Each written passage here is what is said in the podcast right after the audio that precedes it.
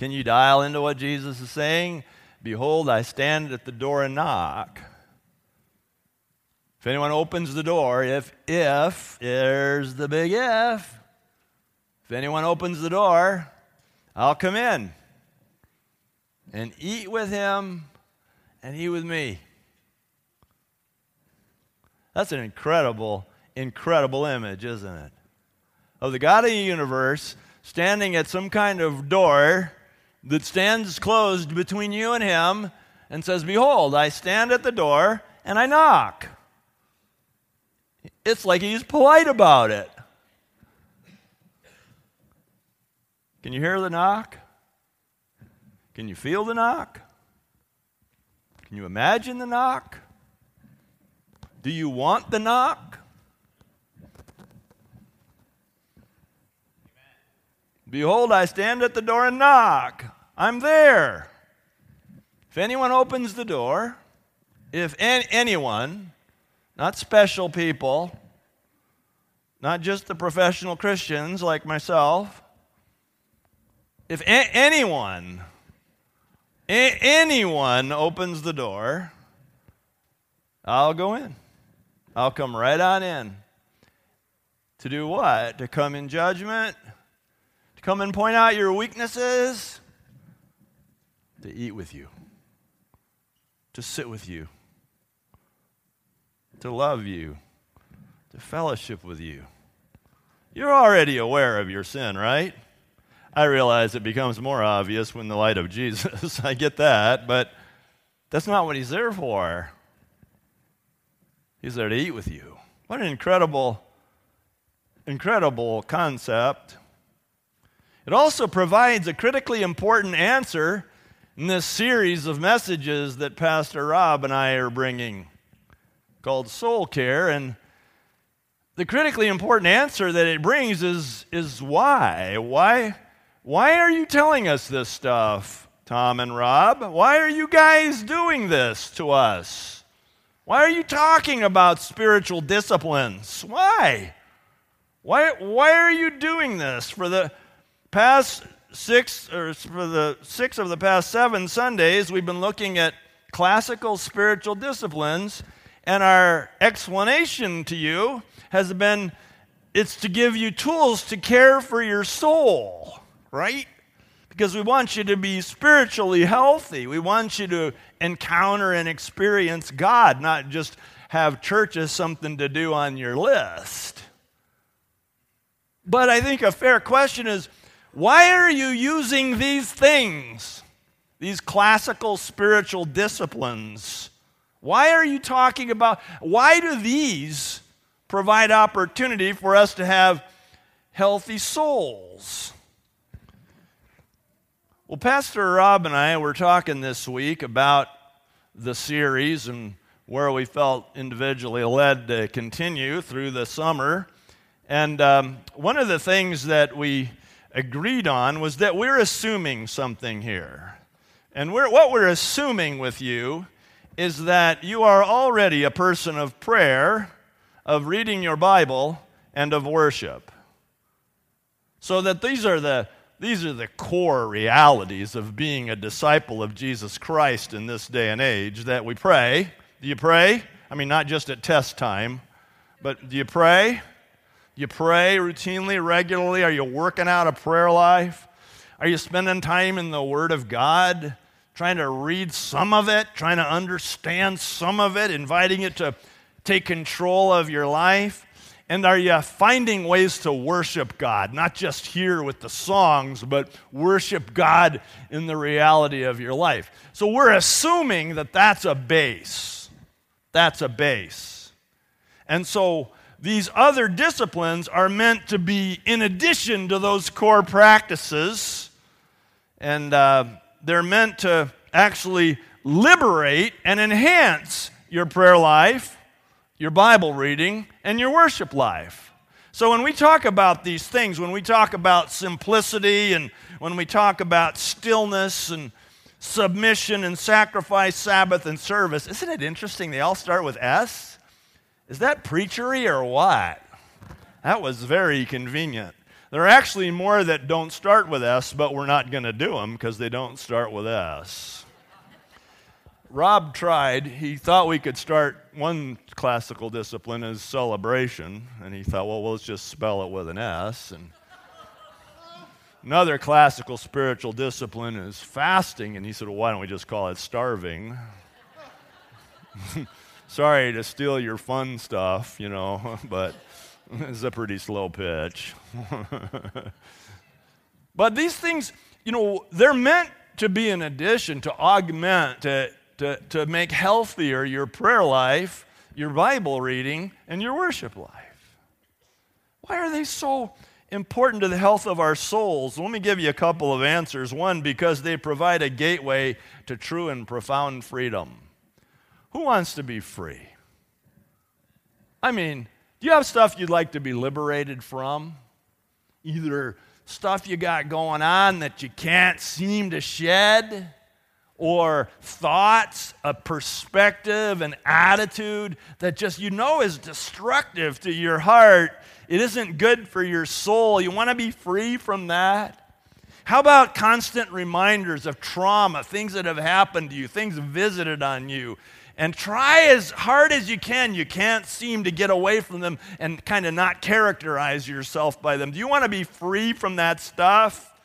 Yes or no? Yes. Okay. Well, the spiritual disciplines provide a doorway to true freedom, but we're not going to talk about that today. We're going to talk about that next time, Lord willing. But what I'd like to talk about today is the second reason they bring health to your soul is because the consistent exercise of the spiritual disciplines makes room for God in your life. It makes room, it clears stuff out so that God can take his rightful place in your life. Jesus said, Behold, I stand at the door and what? Knock. And if anyone what? Opens the door, I'll come in and eat with him and he with me. And so the question then is, eh, how do I open that door? How do I get that? What, what's my part of opening the door, right? Do I just go, What's my part of opening the door? How do I, since it's predicated on the fact that I have to open the door, how do I do that? It's a good question. You know, Jesus was having a conversation with his disciples in John 14. Remember when he said, In my Father's house are many mansions and all that? Well, that conversation continues on. And uh, they talk about Jesus being God and and Judas, one of the disciples, he speaks, speaks up and he says, You know, Jesus, why are you showing your godness to us and not to everybody else? It's kind of unfair. I mean, here we have this and we're telling people about it, but you're not validating it by showing everybody else that you're God. And so Jesus said, Well, anyone who loves me Anyone who loves me will obey my teaching. This was his answer. My Father will love them. In other words, you know, God the Father will love them, and we will come to them and make our home with them. So he said, It's not just for you guys. It's just for you guys right now because I haven't died on the cross and risen from the dead. It's just for you guys right now, but this is going to be a lot bigger. This is going to be for anyone. One of the things that the spiritual disciplines that we talk about sometimes do is sort of categorize Christians. And you put yourself into one of two boxes. Either you're a regular Christian or you're one of those uber Christians, right?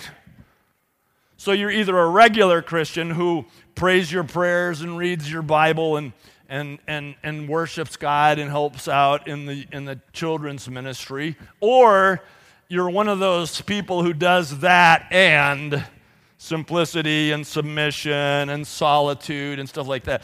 The reality is, the invitation into the other box is to everybody. There's not supposed to be a classification, it's to everybody because of the health that they bring to your soul. So Jesus says here, you know, if you love me, you'll obey my teaching. Now look at this. Look. the core of the obedience to God is what? It's love. Who said that?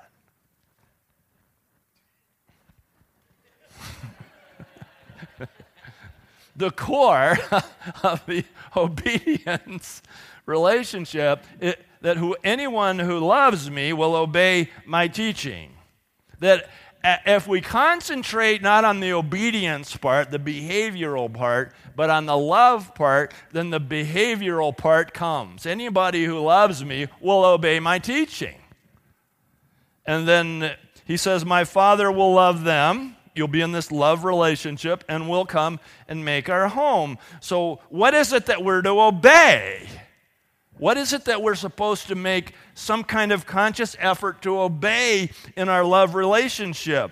Is it the behavioral stuff, like don't drink, smoke, or chew, or go with girls that do? Don't dance, and for God's sake, don't go to the movies, right? And if you can get this list figured out and checked off, then you're being obedient. I don't think anything could be further from the gospel than a list of rules. I mean, I just don't know how parts of the church got there from the book. The gospel is about Jesus keeping the rules for us and us trusting in Him, having a faith relationship with Him, a relationship of love, being indwelt by His Spirit, being indwelt by His Word, and from that flows a life of obedience. Obedience to what? Not doing those things? Forget those things obedience to the spiritual disciplines. They all come from words of Jesus. Simplicity. Simplicity. Jesus said, Let your yes be yes and your no be no. He says, Keep it simple, right? Jesus said, If wherever your treasure is, there your heart will be also, right? Keep it simple. He said, You can't serve two masters. So, all of these spiritual disciplines are what we're being called to obey out of love for Jesus. When you do that, what you'll find, and you'll see it more next week, is you get freed from habitual sin. I mean, I can't believe I don't want to do so much of the stuff that I used to want to do. And it's not just because I'm old. That may be partly it, but God has changed me. God has changed you as you have love relationship with him. So the answer to both of these questions, how do I open the door and how do I obey the teaching of Jesus in this way, is the consistent practice of these spiritual disciplines. Simplicity, stillness, the Bible says, be still and know that I'm God, right? Jesus said, if you're weary, come over here. How many times did he say stuff to his disciples? Come with me, come alone with me, and let's get some rest. There's Sabbath. As we see these things, sacrifice and service, as we see these things, we see that as we integrate these things into the context of our love relationship with the Father, then our souls prosper. When our souls prosper, we have more authority. We have more authority. When we have more authority, we have more power over sin in our lives. And we also have power to go into like prayer rooms and stuff and pronounce healing in the name of Jesus. You with me so far? Say yes. Give me some love, and it's raining out. Practicing the spiritual disciplines ultimately is something that makes room in your life for God. It just makes room. You know, we're born with a, with a propensity to crowd God out. That's the sin man. I want you to imagine your life as a garden plot. Your whole life is a garden plot, and what you want is God to grow in it, right? Well, what do you have to get out of the plot before anything will grow? The weeds. You got to pull out the weeds, you got to churn it up, right? Knowing God, especially in the first days, is a very caustic process. Churn it up. The spiritual disciplines that we've already talked about and the ones that remain, these are things that churn up the soil of your life. I mean, when you go for simplicity instead of complexity, there's a churning, there's a yanking out of a whole bunch of stuff that you used to think was important, right? And in doing that, you provide a soil.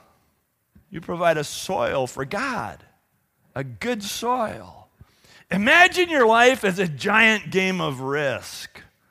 My boys used to play risk, and they were so much better at it than I was.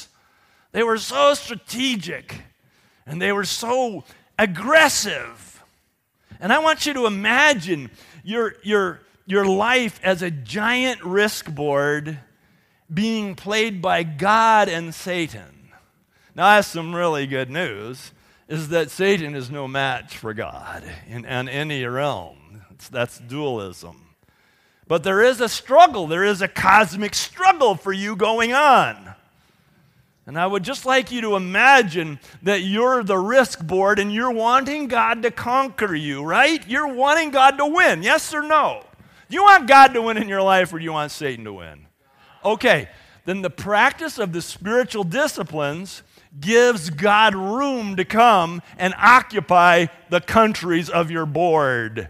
Does that help? I want you to imagine your life as a garage and you want to put your car in there.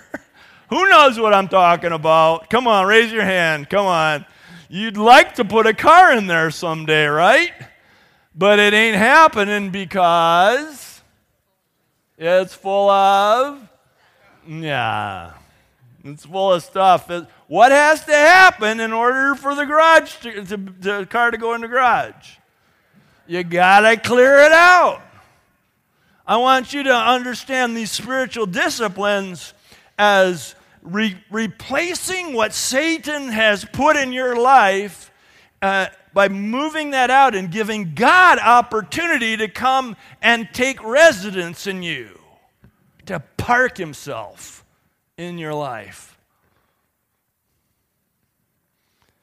That's what these spiritual disciplines are about.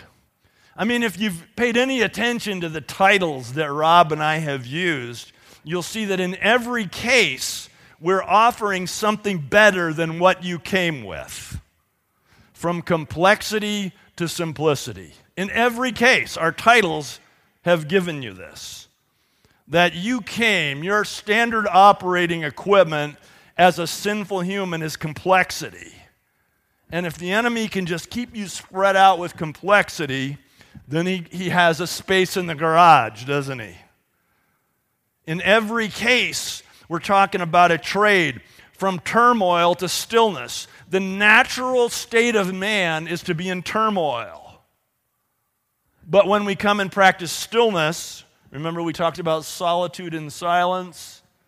When we talked about stillness, then you're trading. You're saying, God, I, I'm, I'm going to put this turmoil out to the curb and I'm going to make a space for you to come. In every single case, from rebellion to submission, we're natural rebels, right? I'm a rebel, Daddy, right? Anybody get the reference? Anybody?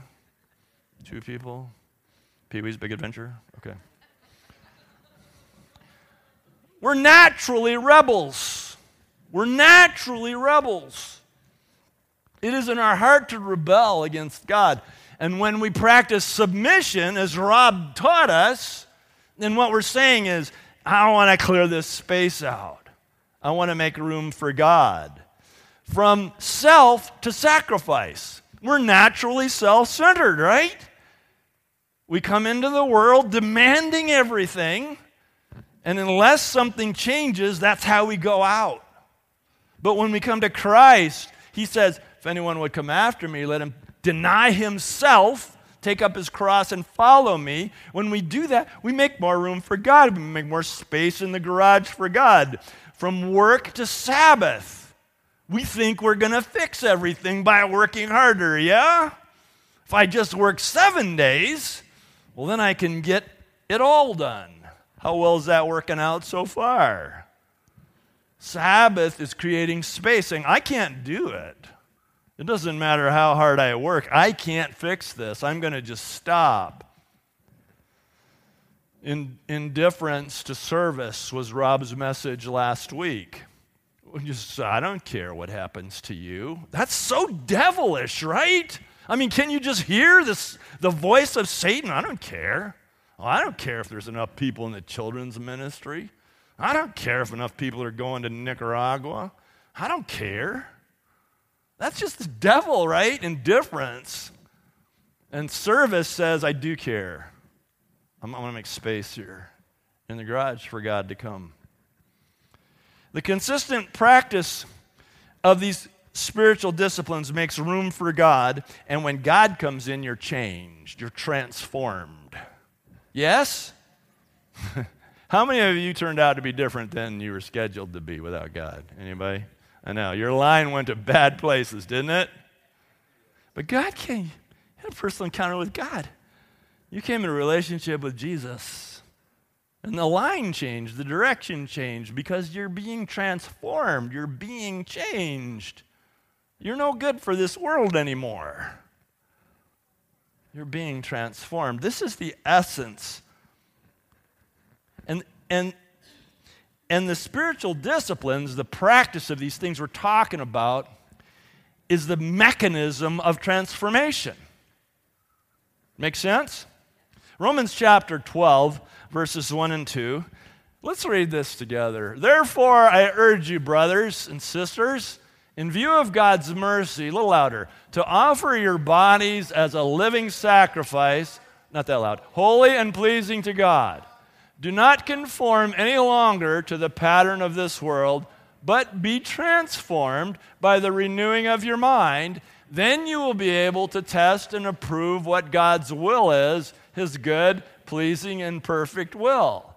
At the center of this dynamic is a transformation that we don't conform any longer to the pattern of this world, but that we're transformed. Something deep inside of our hard drive, deeper, our operating system is transformed. Deep inside. There's a transformation that occurs so that we automatically behave differently. This is the key. Because the essence, listen, the essence of the Christian life is not willpower. The essence of the Christian life is not willpower, it's transformation. It's not figuring out how you can be strong enough not to do the stuff that's on the bad list. that's legalism. The essence of the Christian life is to have God in your life in such a way that there is a true transformation that occurs.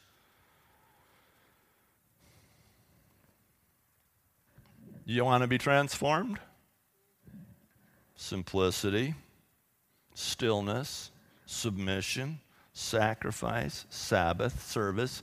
Give yourself to these practices, and the transformation will occur. In reality, I, I just wanted to take a week to tell you this that the spiritual disciplines are meant to bring the abundance of God into your life. They sound like you're giving something up, right? You are going against your human nature to practice them. I get that. But in doing that, you're making room for the abundance of God to come into your life. Because Jesus said in John 10:10, 10, 10, "The thief comes only to steal, kill and destroy. I have come that they may have life and have it abundantly," he said. The enemy comes to steal, kill and destroy. And that comes how? That comes through these things that stand in opposition, in opposition to the disciplines, to the complexity, to the turmoil, to the indifference. And that's how the enemy wants to steal the abundance of God from you. So when you say, you know what? I'm going to get serious about this. I'm going to carve out time in my life, opportunity in my life to practice these things to go into God and shut the door, then as you practice these things consistently, you turn the thing around so that the devil no longer steals from you, kills you, destroys you, but you actually open up the flow of the abundant life of God. Now, am I one of those guys that says you're going to get rich? I don't know. I don't know what it has to do with money. I have no clue. I think some people would be a lot spiritually better off if they didn't have any money, right? So God's going to do what's going to bring abundance, true abundance, abiding abundance. But that's the plan. That's what these spiritual disciplines are meant to do bring abundance, abundance, abundance. We're not just meant to idle, sit passively, and wait for the big day. God has plans for us. You are all here for two reasons. Every one of you. You are here for two reasons. One, you want to go to heaven when you die. You're here, I mean, who doesn't want to go to heaven when you die? You're here because you believe that there's something after this. Why would you come if you didn't believe that? You're here because you know that the Bible's true. It's appointed unto every man once to die, and after that, the judgment, right? You get that. And you don't want to go to hell, do you? I'm real sure I don't want to go to hell. What pieces of hell I've seen here on earth, I don't want the full thing. And what glimpses of heaven I've had on this earth, I do want the whole thing.